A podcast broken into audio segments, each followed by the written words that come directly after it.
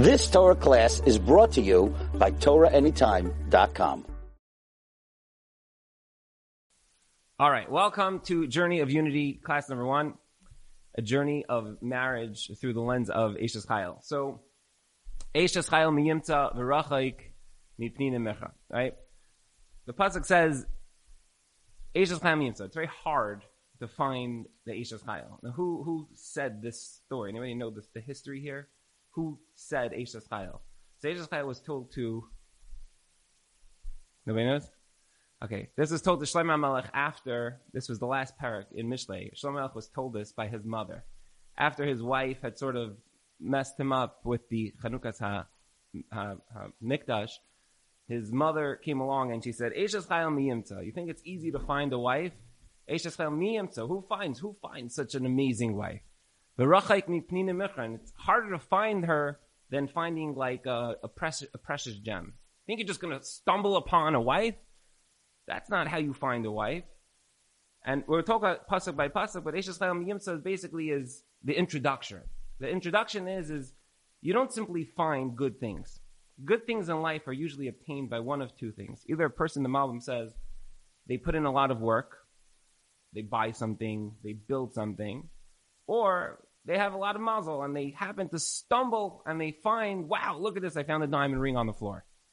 Eishes Chayil Miyimtza is, essentially saying, when it comes to marriage, Eishes Chayil, you want to have like an amazing wife, you want to have like an incredible marriage, you want to have like that like, wow, we got something? Miyimtza. Who finds that? That's not something that just, just happens. What is the message? The message is it's almost like a warning. The warning is, is that when you come into marriage, if you think you're going to put it on autopilot, that's not how it works. Let me explain to you what needs to go into marriage. She lays out for her son what a marriage entails. Meaning to say, in certain, certain areas of our life, you just sit back and hit cruise control. And in many, many other areas of our life, it doesn't work that way. You have to actually put in, you have to do something in order for that to become successful. Eishes Chayil is a introduction, and Eishes Chayil is a warning. And the warning is miyimtza. Who thinks they're just going to find this? Who thinks they're just going to stumble upon this? I remember when I was a kid, when I was in Shiva, so I don't know what games kids play today, but in, in my day, we had this thing when I was like in sixth grade. We had this thing called the, the business card game. And business card game was that we had business cards. Like, let's say you went to the dentist or the doctor. Nobody cared. Like, you, we were very excited to go anywhere that they had business cards. Now everything's digital, but in those days it was, it was like the physical business card. So we would go into, let's say, the doctor's office, and everyone would be like stealing business cards because the business cards was almost like a currency. And what people do in order to like trade these business cards, so certain people, certain certain businesses had like really cool business cards, and other businesses had really not so cool business cards. So people would go like, let's say heads or tails on the business card. So they would hold the business card in their hand and say heads or tails. And the guy would say heads and you go, oh, wrong, it's tails. Okay, you owe me five business cards. It was like this whole currency of business cards. Okay. It was safe and kosher, but whatever. That was what we did when we were, when we were kids. It got me thinking when I was older that uh, imagine somebody's walking around with a backpack of business cards, right? They have like 50 business cards. And as they're pulling it out, it says doctor, lawyer, nurse, whatever, right? What is a business card? It's essentially telling somebody what you are. Now imagine it's it's Erev Shabbos, and all of a sudden you have a, a leak in your basement, and you run downstairs and like the water is like literally rising because you have a water main break in your house, and you get on the phone, you call somebody, he comes running in, and you're like, "Hi, I need your help," and the guy starts, he's like, "Oh, by the way, I happen to be an electrician." And like, "I don't need an electrician, I need I need a plumber." At this moment right now, I need a plumber. The guy's like, "Well, listen, let let's think about this for just a minute, right?" A plumber has to be reliable. An electrician has to be reliable, right? person has to be honest. I'm honest. Like he starts going through all like the categories in a 30,000 foot. The person has to be diligent. I'm diligent. You're like, it's all very, very, very nice what you're saying to me. Uh, the bottom line is, is that there's water coming out of the wall. Do you know how, do you know how to turn off the water in my house so that my whole basement's not going to get flooded? A lot of people, when it comes to marriage, they come into marriage with this concept that I'm now a husband or I'm now a wife. And what does that mean exactly? What does it mean to be a husband or wife? It means that you receive a new business card and that business card to you is, hi, welcome, you're now a wife. If you flip over that business card and it says to you what, what's on the back, what does it mean to be a wife? Well, it means it means I have to I have to love my husband and, and I have to care for him. But there's a little bit more depth, which throughout the the course of this series, I mm-hmm. want to try to explore so that we're not just saying words in a general sense, and we're delving down into the pnimius and into the understanding of what it takes to make a successful relationship. Otherwise, like we said before, it's It's very, very not probable that a person is going to be successful if they're going into the relationship and they don't really know exactly what is on the other side of that card. We recently had a Shabbaton here in the house, and one of the girls on the Shabbos was asking us, she said, which Averos, this is her question, which Averos, if a person does them, there's no coming back from that? That was her question. So she was like, if I do this Avera, if I do that Avera, like the whole, all the questions were focused on that topic. Which things are like worse in the eyes of Hashem? So, okay, like in the beginning, we didn't catch on to like what her questions were, but it was like, if I do this, like, will Hashem, you know, like, will Hashem really hate me? Like, if I do this, will Hashem really hate me? What if I did that? Like, how far could I push the envelope in terms of like all these Averas?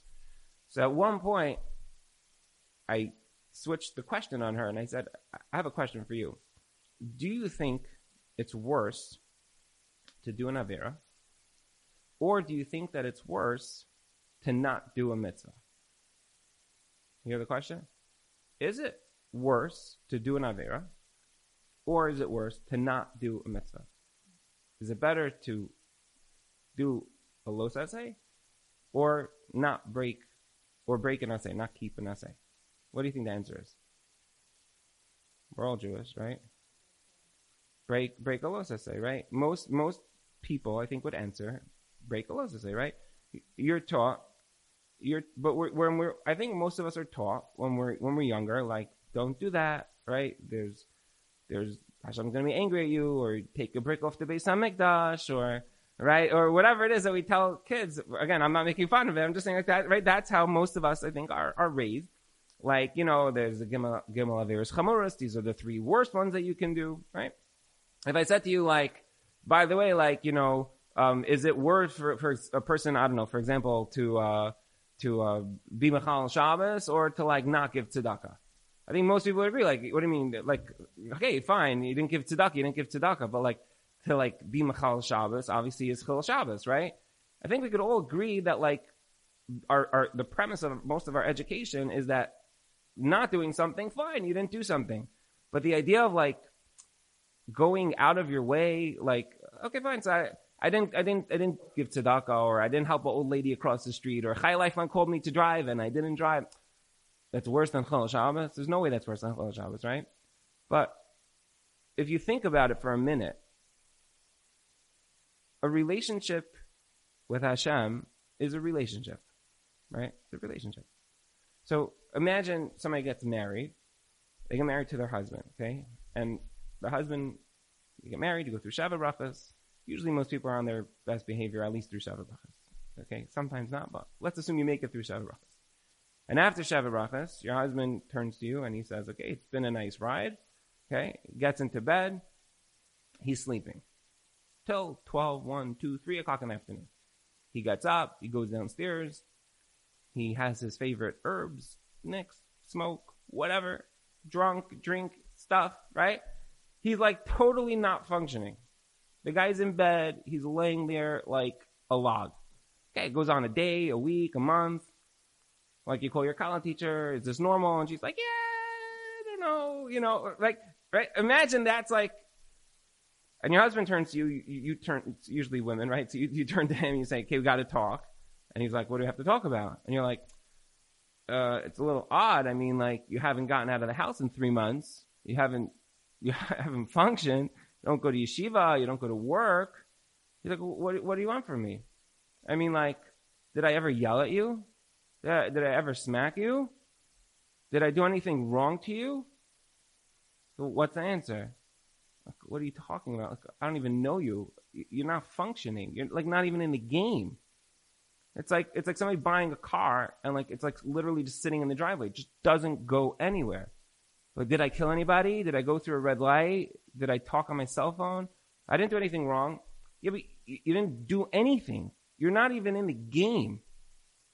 In many ways, Chazal tell us that a bittel asay, not doing a mitzvah asay, in, in the relationship aspect, I'm not talking in terms of punishment, in the relationship aspect in many ways, that is worse than an Avera. It is worse than a, than an, than a say, than doing something wrong. It says that the Avos kept every single one of the mitzvahs. But then there's an obvious question. You know, Yaakov Avinu married two sisters, right? So the Ramban says they were out of Eretz Yisrael, whatever. But many Mefarshim explain that no, when it says that they kept the mitzvahs, it means they did everything. They baked matzah on Pesach, and, and they did all of the things that they needed to do. When it came to the losases, when it came to things not to do, there were certain places where they, they had leniencies or they felt that this was better for the future of Klal Yisrael. But, but the assays that the Avos didn't keep the assays, they kept every single one of the assays. That's what Chazal tell us. What does that tell you? It tells you that what a relationship is, in essence, is what you contribute to the relationship. And this is a very important theme that I think a lot of people, a lot of therapists misunderstand about relationships. A relationship is what you put into it. I once had a couple that was struggling, very, very mightily struggling. And this guy, every time I would, every time I would tell him that he needs to do something, he, he would be like, oh, that's not my personality. That's not my personality. Like, oh, that's not going to last. It's not my personality.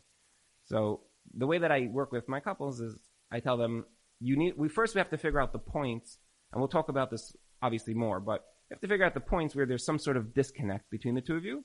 And then you start doing, I have three things. You need to do something daily, short attainable goals. So you need to put something into your marriage every day. Usually three things. Three things would be nice, okay? But at least one, okay? Number two is short attainable goals you have to check in every day. So you need a hischayvus. So what they do is they send me an email every night. This is what I did for my marriage. Today I did this for my husband. Okay. And number three is there has to be consistency. So if you want to change a mida, a really anything, short attainable goals every day, and make sure that you have somebody that you're accountable for. So I tell this to everybody. And at night, my phone is like, you know, buzzing away. And it's like all the emails and texts and WhatsApps that are coming in. Here's all the things that I did today for my spouse. And then you could see like a running trail. So if somebody comes back next week, I'm like, okay, so if you put in three things a day for a week, chick chock, I'm an accountant, 21 things, right, that you did for your spouse over the last week. If you did that for a month, how's your math? Yeah? 84 things that you did over four weeks, let's just assume, right? I won't keep going, but you got the idea, right? Over the course of a short amount of time, you'll see dramatic change because you're actually contributing to the relationship. As opposed to talking about like, conflict resolution, like all the stuff that I did wrong or didn't do wrong and all the fighting. Like what is what is your assays? Like what are you putting into your into your relationship? And what I told this girl was, we don't even realize it, but how many times does the Torah talk about the Va'atem tiyuli mamlecha es kayan in the goy kadesh? You should be for me like a mamlecha es kayan. What does that mean? That means behaving in a certain way, acting in a certain way, Kedoshim Tiyu. You should act holy. Banim atem Lashem lekechem. You should be Hashem's daughter. You should, you should represent that. The way that you talk, the way that you even think, the things that you look at.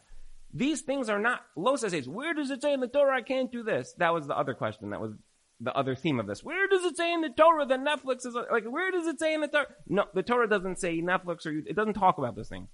But the concept of atam tiuli mamlecha es kadosh, that's the contributory aspect of the relationship with Hashem. And when it comes to relationships with our spouses, the same word, davak and davak, is used only two times in the Torah for a relationship with your spouse and a relationship with Hashem. A relationship with your spouse is not what did I not do for you? How did we not fight? How do we not have conflict?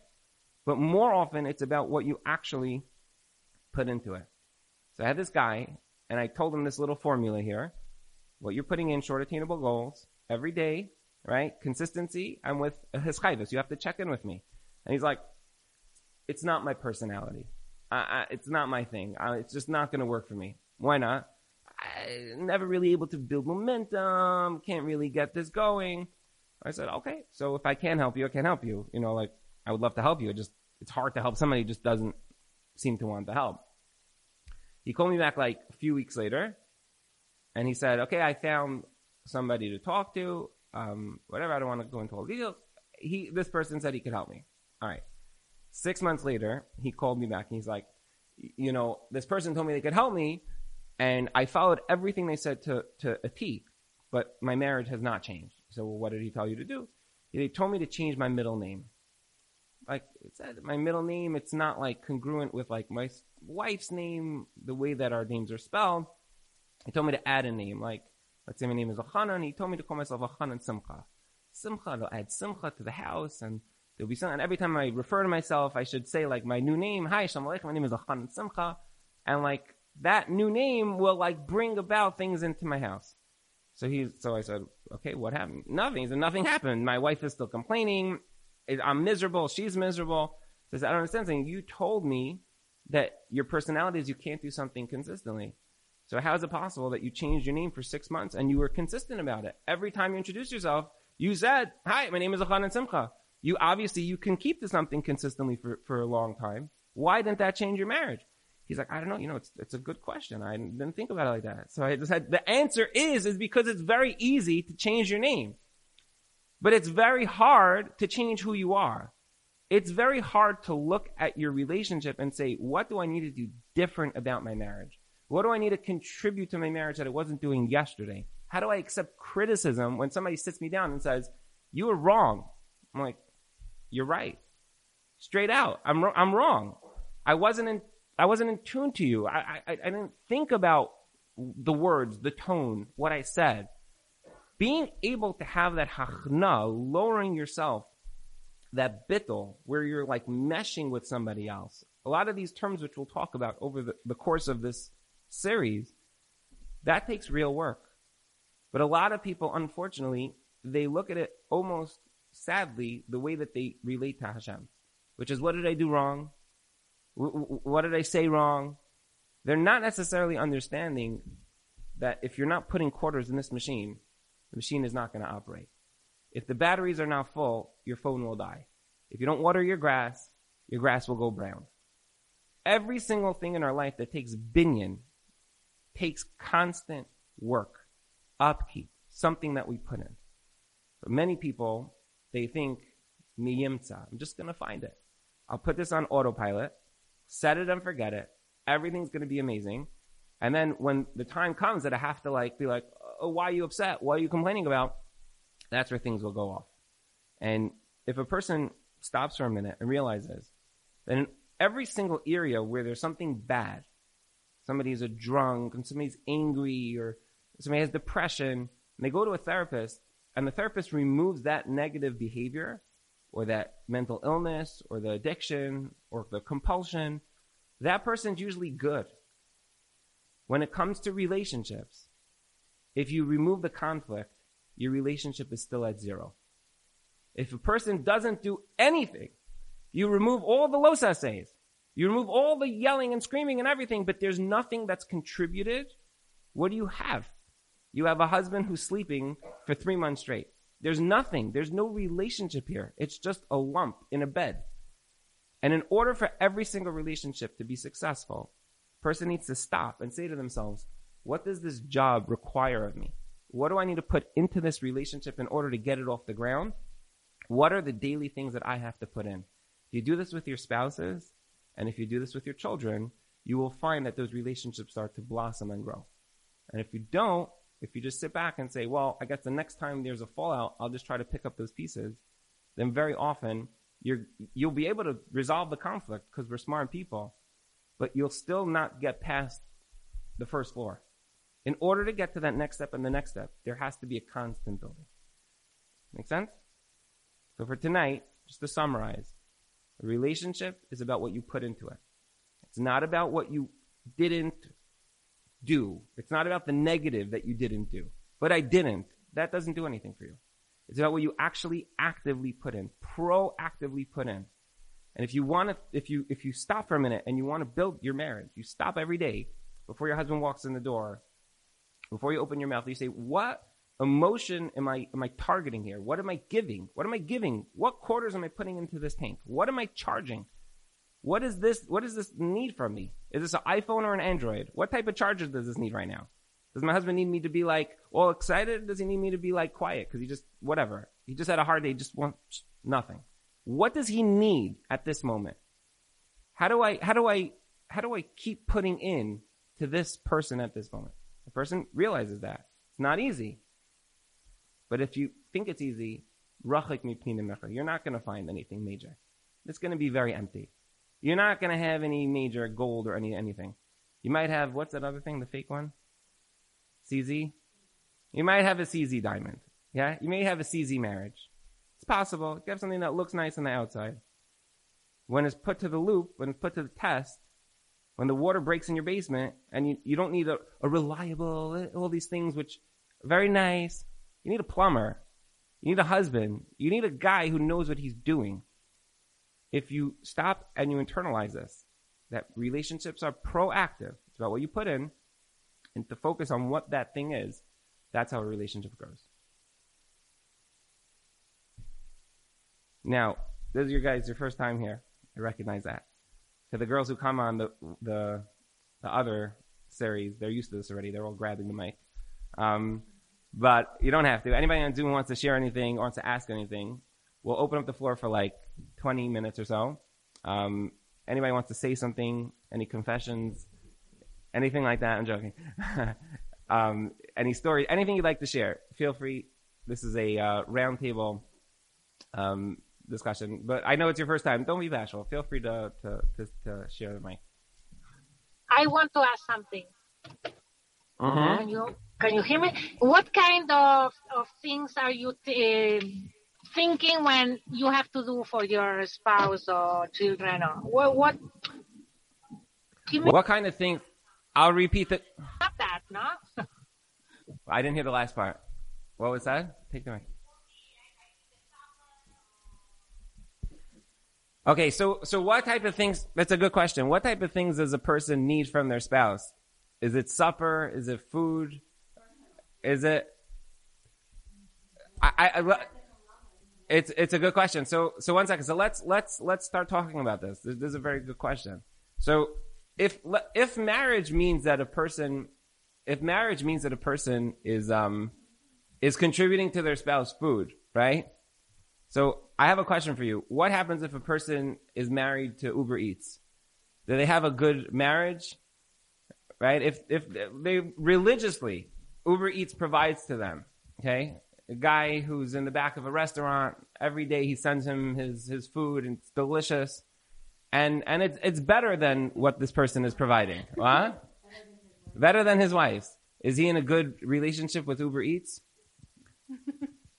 I think, of course, there's no question the physical parts of a relationship, making sure that a person is taken care of, making sure that a person has a house and that the lights are on. These things are important.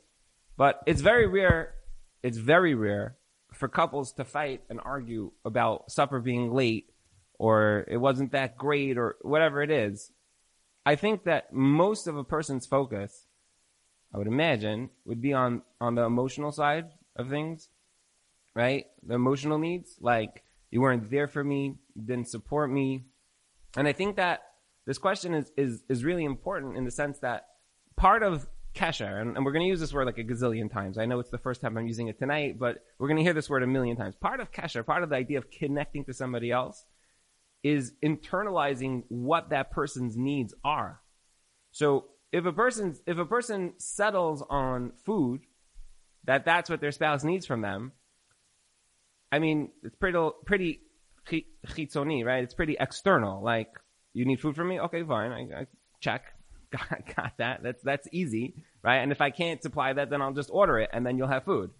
But usually marriages don't struggle because of food.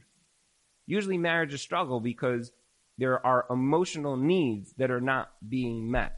I recently spoke somewhere on, on dating and the people who were, who were there was, it was a bunch of girls and their mothers I can't tell you how many mothers came over to me and they were like, I don't know what's going on here. My daughter keeps talking about this thing called an emotional connection. Like, what do they mean? Like the, the mothers, these are women who were married 20, 30 years. They were literally like, what is, what is she referring to? I was like, you're married 20, 30 years and you're not sure what that means? No, never heard of this. thing. Never heard of this idea before. Right? I heard this from more than one woman.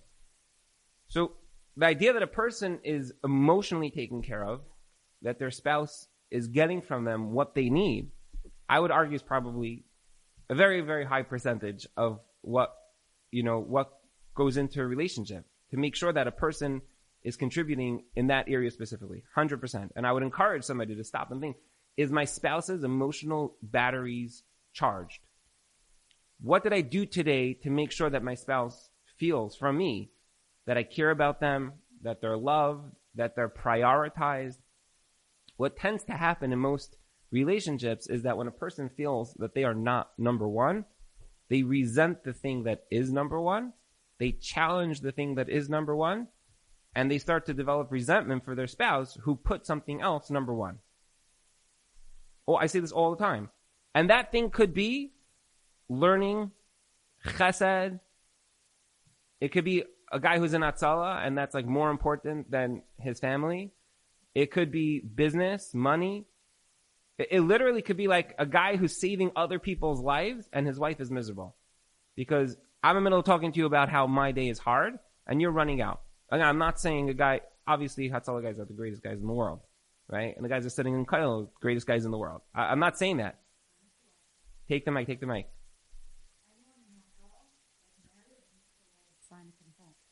Make the wives right. So it's yeah. easy to sign a consent, but it's it's it's a constant consent that's needed, right? Every call, every Shabbos meal that's missed, every Yontif meal, right?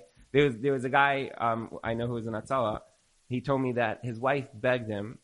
He's he's he's like one of these guys. He's on a million calls. His, his wife begged him. She said, "The first night of the seder, I'm begging you, please turn off your radio. Tell whoever you need to tell. They should cover for you and whatever." She begged him. She said, uh, "We haven't had a normal seder in 20 years. Never. You never made it through the seder. People, I don't know, they're eating a lot and they're choking. I don't know what's going on, right? so, so he, she, she begged him. She said, "I'm begging you, please make sure that the seder you're there." So he said, "Okay." Um, he turned off his radio. He told his family, like, Henani Muchan Mizuman, like, we're having a Seder. Finally, they sat down. He picks up his case to make Kiddush. Somebody pounds on his door that his father-in-law was by his house having a heart attack, literally right next door. So he grabbed his radio, of course, and he ran down. He missed the Seder. He was like, my wife was not happy. He felt so guilty. He's like, you can't say no, obviously, right? Right? Again, I'm not, there's a challenge there, right? But the point is, is that 99% of the time, and I think this is the key, when the batteries are really, really full in most areas, then they're able to dip, right? You don't have to stay plugged into a charger. A person can walk around all day with their phone as long as it's being charged enough times that the person's able to get out and able to function. If a person is excessively needy, it usually means that their needs are not being met. And an interesting happen, an interesting thing happens, which is when most couples get married, all of a sudden they realize like, wow, we, we have five, six hours a night to spend and it's amazing. And then like as life hits you and all the responsibilities of life and family, all that stuff, as it, as all those things start falling into place, you realize like, wow, our time is really dwindling. Like your husband has a real job and a career and he's in graduated college, children, family, whatever, right? All of a sudden you realize like, oh my goodness, like how does a couple survive when they're married 10 years or 15 years? The answer is, is that the time becomes very quality, right? It's not anymore, you're not just sitting there playing Scrabble for 17 hours straight. Like, you're really like, oh my gosh, like, we have 15 minutes, like, let's grab 15 minutes, like, let's really talk and let's, not in a heavy way, but like, you, you, you maximize, you get onto a fast charger plan. Like, you make sure, like, all of a sudden, like, okay, we only have a few minutes here. Like, let's utilize this time together. And if you don't, then what happens? All the distractions in life, they start to hit you at once. I think that probably in today's generation, I mean, I don't think it's even a question. I think that distraction is probably the number one, definitely top one or two things within marriages that challenge marriages. And I think that this generation has more, more distraction than any other time in history. Even our parents, maybe you guys are younger and your parents are whatever, but yeah, even, it doesn't matter. 15 years ago, 15 years ago, when you came home, you were home. That was it. If somebody called you on your house phone with a business question, it was the biggest breach of privacy. What in the world are you calling me at home at eight o'clock at night, chutzpah? Like, are you crazy? It was crazy, right? And if you send somebody a fax, so they got it the next day in the office, whatever. Today, people sit at home. It's 11 o'clock at night. They're sitting next to their spouse and they're on the phone with business or they're texting somebody or WhatsApping them or emailing somebody like with business. Like, what's going This never existed. There was never ever such a concept. Besides all the things that we have accessible to us, the Netflix and the YouTube and the TikTok, all the other stuff, which just distracts us from where we are. And to, to a large degree, people learn to exist within the distraction rather than to live within the moment, the relationship. So where things were just organically healthy, now you have to struggle to like push all these things to the side in order to just be present in your own home. Something that I don't think ever existed, ever. You know what I mean? So again, the worst was like your husband was like reading the, the newspaper. That was like the worst. And by that time, the news was so old. So it was like already like silly. Like, are you reading something from four days ago? Like, who cares? Like, it wasn't even chashav. You know, like now, like before the news even finishes, like they've located a bomb. You're like, ooh, like you literally can follow along as it happens. Like, oh, exciting. What's next? You know, it didn't even blow up yet. And like, you already know about what's going on, right? There's an app, the Citizen app in New York where, where citizens, like good Samaritans, they can like report things to the police. And then they also can track, you guys live in Jersey. So you can, you know what it is? You like basically say like I'm, I'm I'm live streaming. Let's say people are fighting on the street. You like go like I'm live streaming this. So there's people fighting on the street, right? The police don't even know about it yet. They don't. The police are not even yet called. And then as the police pull up, like you like report like you are reporting the police pulling up to the scene. You know the news before the news even knows the news. It's like unbelievable the world we live in. But unfortunately, all those things are distractions.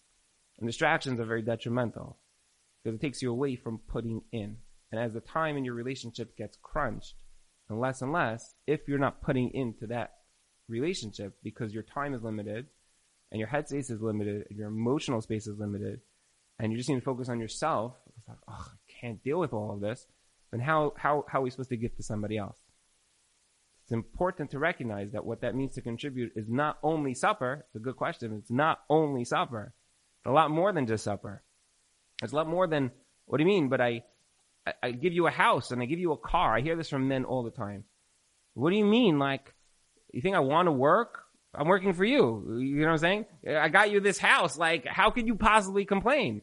I bought you a car. I got you a diamond ring. Like, you don't think I love you? It's all very nice. But that's not giving me. That's giving me supper. If your husband comes home and he has like a 20 course meal every night, he's not going to feel love. He's going to feel fat. He's not going to feel love. He's going to be like, this is all very nice. Thank you very much. But he's not going to feel that emotional connection to a person. So what, this question is a good question. What does a person have to put in? They have to put in on the emotional side of things. But if not, that's a problem. Oh. Somebody was saying, okay, okay, we don't have to read every comment. go ahead. One thing, yeah, go ahead. Sorry. Um, so in terms of giving your husband what he needs emotionally, what if something you know that he has a certain need or insecurity and it happens to be the same insecurity as you? So like you can't really like if he needs reassurance in something, but you're both insecure about that same thing, how do you go about giving him?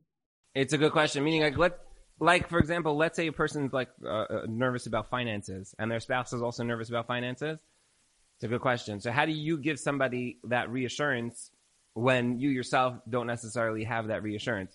So, okay, good. I love the question. I think it's a great question. What?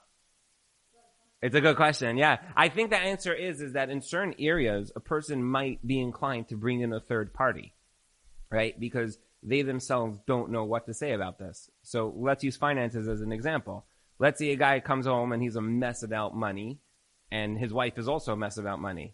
So he's like, oh, it's so hard. And she's like, I know, it's so hard. Like, you know what I'm saying? They don't even know how to, they don't even know how to like be there as a support for each other. They probably would be very wise to bring in a third party, um, somebody who knows them. We always say like that's probably one of the greatest skills you could have for your marriage is like a Rav who knows you so that when you call him up, he's not like, hi, who are you? So like somebody you build a relationship with. And then when you present the question, he's able to like give you that that sense of security. Like he's he's he's able to put that back in place. Yes, let's talk about the sign of money. Let me guide you in the right direction. to be able to, to help you 100% for sure. I mean, people go through all sorts of crises, right? Uh, Leilenu, let's say somebody suffers a loss, right? Somebody goes through a sickness. They very often, sometimes you have one party that's very strong. Oh, we got this. And, you know, and sometimes both people are falling apart. And it's very hard for anybody to be there for the other person. So I think, yeah, in such a case, you, you need to have a third party. Sometimes it's a professional. Sometimes it's a, I, I'll tell you a funny story. I had a couple once that I gave a speech somewhere and this woman came over to talk to me about, it was, it was about money. So she didn't say it about money. She said it was about marriage.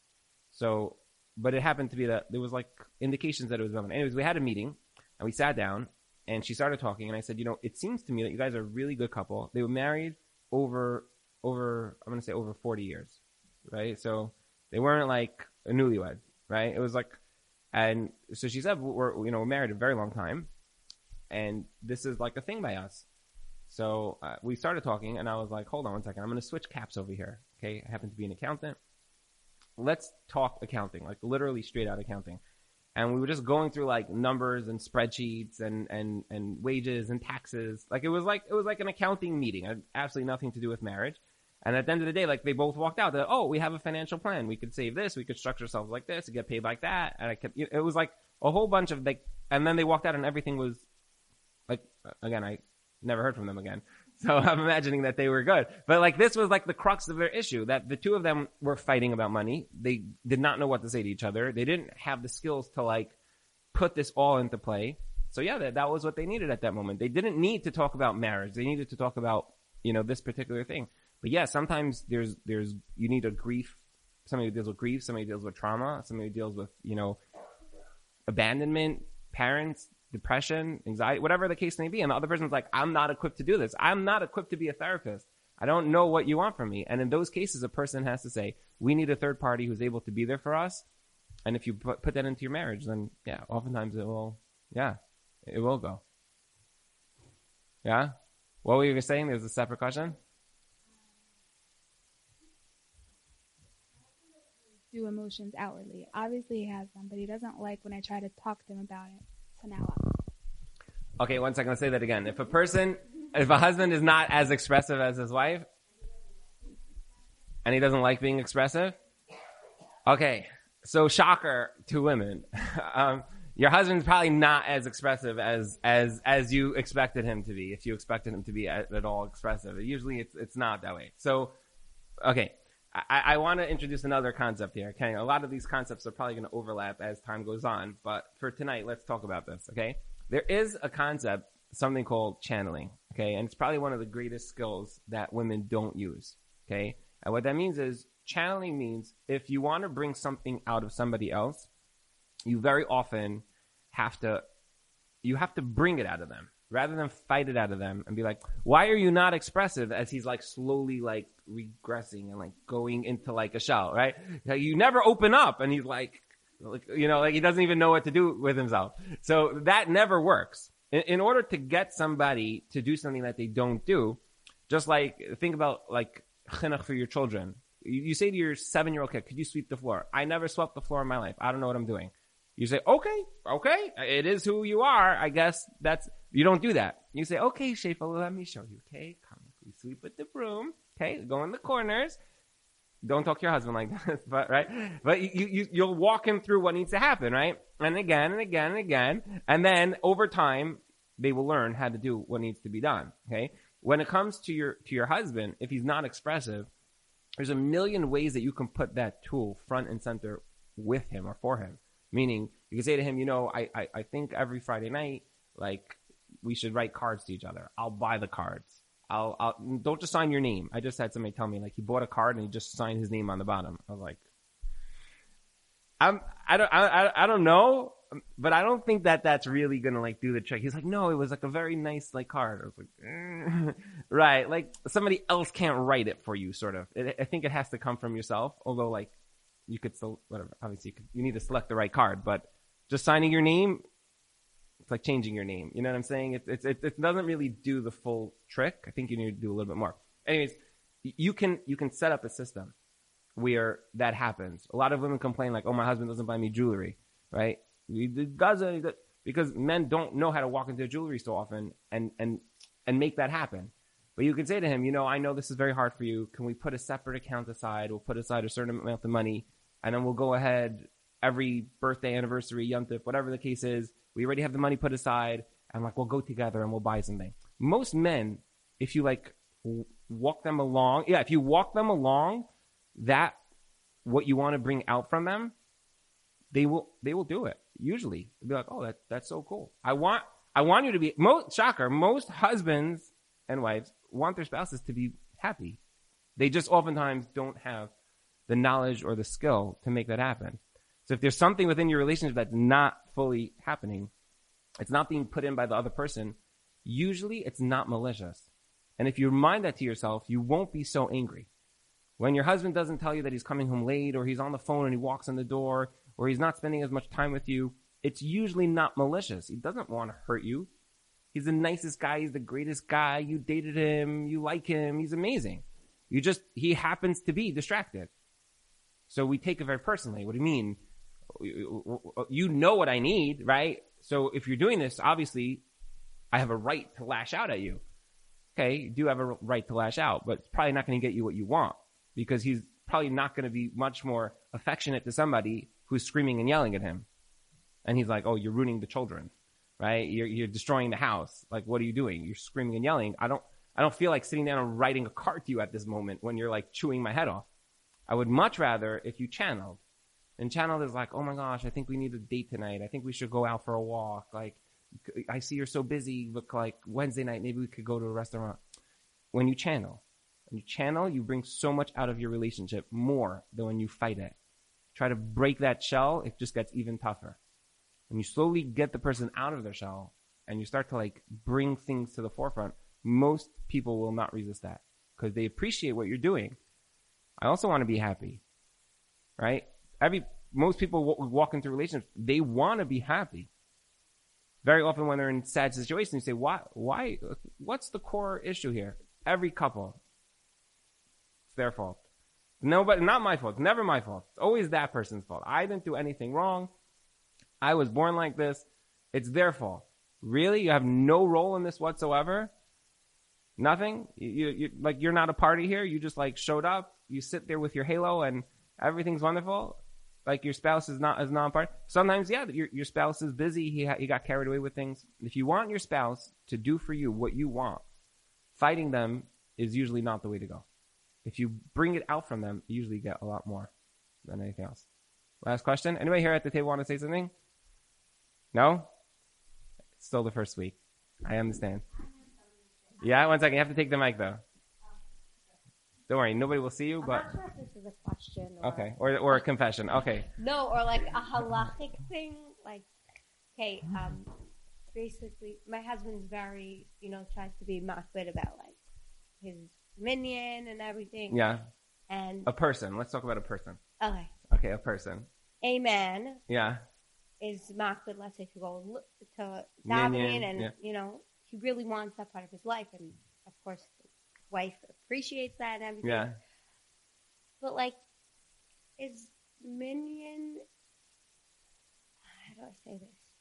Um, not as important, but like, let's say you want a little bit extra help with something in the house In the morning kids, with in the kids. morning, like, could you like one day, like once a month, like just give me that morning? Stay Like- home and and and give that. Like, where's the about like Hashem? The happiest thing for Hashem is a happy marriage, and uh, I guess it's not making the marriage terrible, but like For sure. you feel taken care of, and Hashem wants that between Yeah. your spouse, right? Yeah. I feel like my wife has a lot to say on this topic.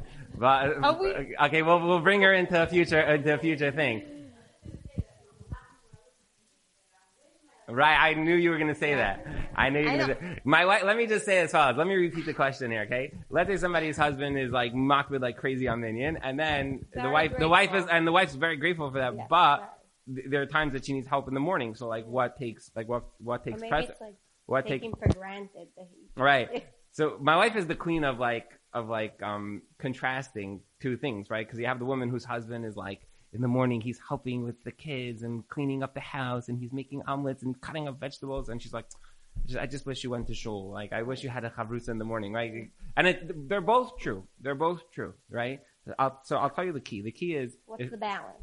Right. When and I'll just add a layer here, and again, something that we should talk about in the future, which is that when you have two conflicting values, because these are both values, and values by definition are not flexible, right? So there's a value of family and children, and there's a, val- a value of tefillah and minyan and, and all of that also. So the short answer is that when those two values conflict, both of you can entrench yourself in the argument, which is, or both of you can say, how do how do we navigate these two things to make work? So, for example, let's say Fridays is a hard day for you and you need help with the kids.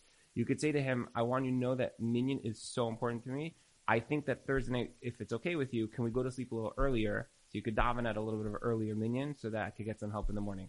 Meaning, never trample on somebody else's value. Exactly. Again, there's not always a solution. Right. But but more often than not, there are solutions within those two conflicts.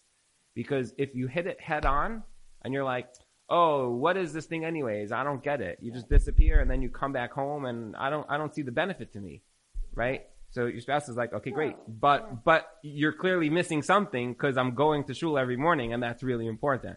So rather than attacking your husband or the value head on, it's always better to try to blend the two. Meaning put them both on the table. How do we navigate these two things? And How it- do we make it work? Exactly. And in, in the future, we'll, we will talk about this idea of, of two people who have, I- I'll make a note about it. We'll talk about it in the future. Like two people who have different opinions, um, different preferences or different values. Like how do those two things blend together? Like how do they mesh? Oftentimes you find there are two people who have conflict, whether it's what yeshiva to send their kid to or, or something which is, which is harder to navigate than this. You can't send your kid to like, a modern Orthodox school in the morning and a Hasidic cheder in the afternoon. It, it doesn't work. You can't always get both sides of things, right? So, so learning how to get those, those things resolved. We will talk, we'll talk about that at a later thing. But yeah, in, in, in, in a small sense, when two values conflict, if you put them both on the table, like I would really, I, I love that you have value A.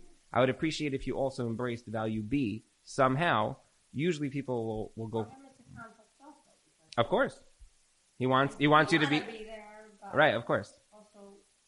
Yeah, very often there's yes, there's very often never attack the value though, right? Because the value is, is a good value, right?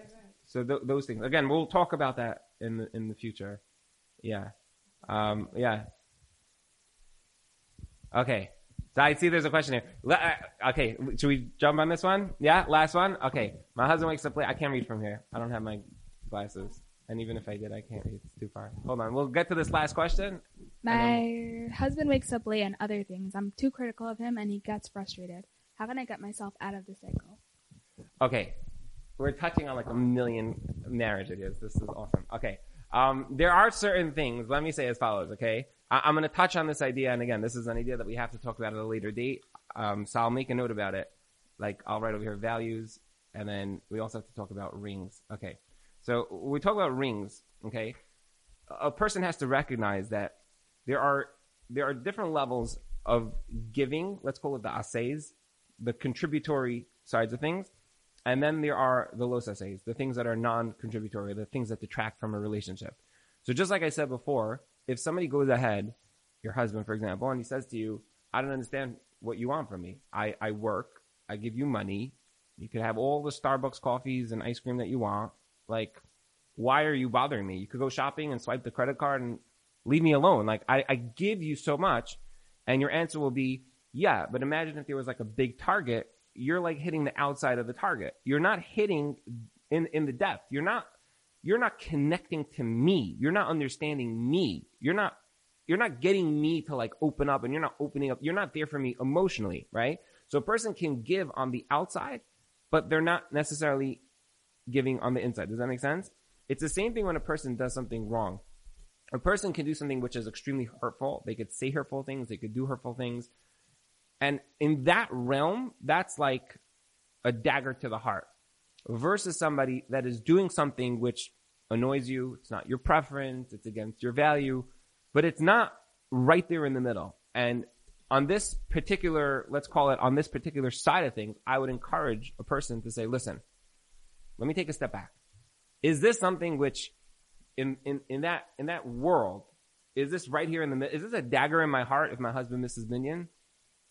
Maybe it is because you're the shamash in the shul. Like, I, I don't know. But mo most, most women I think would agree that this is not like, you're not going to be like, oh, he's, he's, he's destroying our marriage. We oftentimes do that. We attach values to our arguments. So be like, you're ruining the kids and destroying the home. But in reality, this is not like something, again, minyan is minyan. A person has to go to minyan. I'm not making light of that.